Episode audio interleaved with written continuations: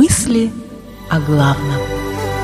Мысли о Библии, о Боге, о жизни и о том, что в ней важно.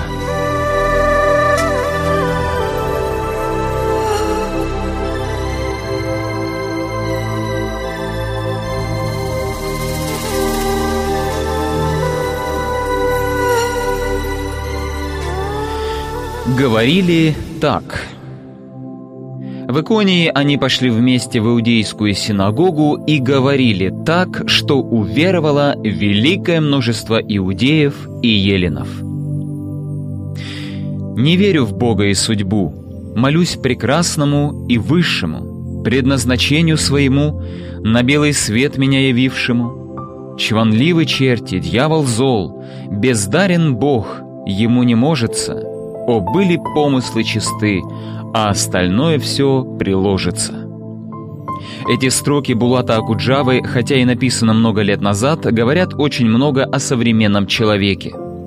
Он говорит о своем предназначении, но кто предназначил его и на что? Он говорит о чистоте помыслов, но кто задает стандарты чистоты? Он хочет молиться прекрасному и высшему, но высшим судьей считает себя и обвиняет Бога в бездарности. Потому что если Бог есть, и Он не бездарен, то почему же Он не покончит с царящим вокруг злом и чванством? Приговор Богу, вынесенный человеком, окончателен и обжалованию не подлежит. Что же нам ответить на это? Как донести до людей слово о Боге, помочь им не только слезть с судейского кресла, но и увидеть себя на скамье подсудимых и помилованных? Как убедить, что Бог не бездарен, а полон даров, и что самый большой подарок Его человеку — жизнь вечная в Иисусе Христе. Библия говорит об апостолах, что они говорили так, что люди им верили. Не только посетители синагоги, но и весь народ в городе разделился, и одни были на стороне иудеев, а другие на стороне апостолов. Деяние 14.4. Трудно представить, что Евангелие его «за» и «против» снова стали так занимать умы людей, вышли бы на первые полосы газет.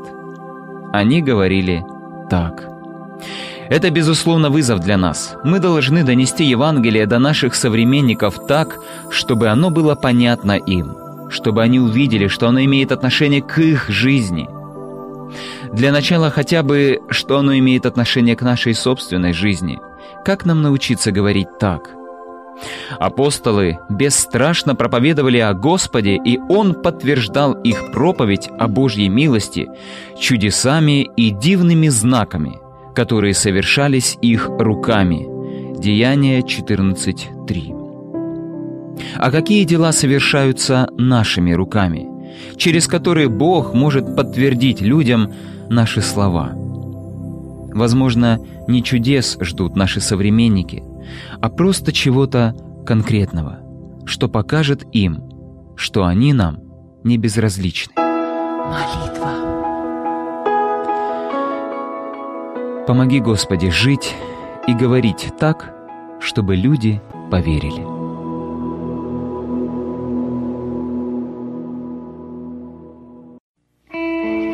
Цитата из Библии приводится либо из синодального перевода, либо в современном переводе Российского библейского общества.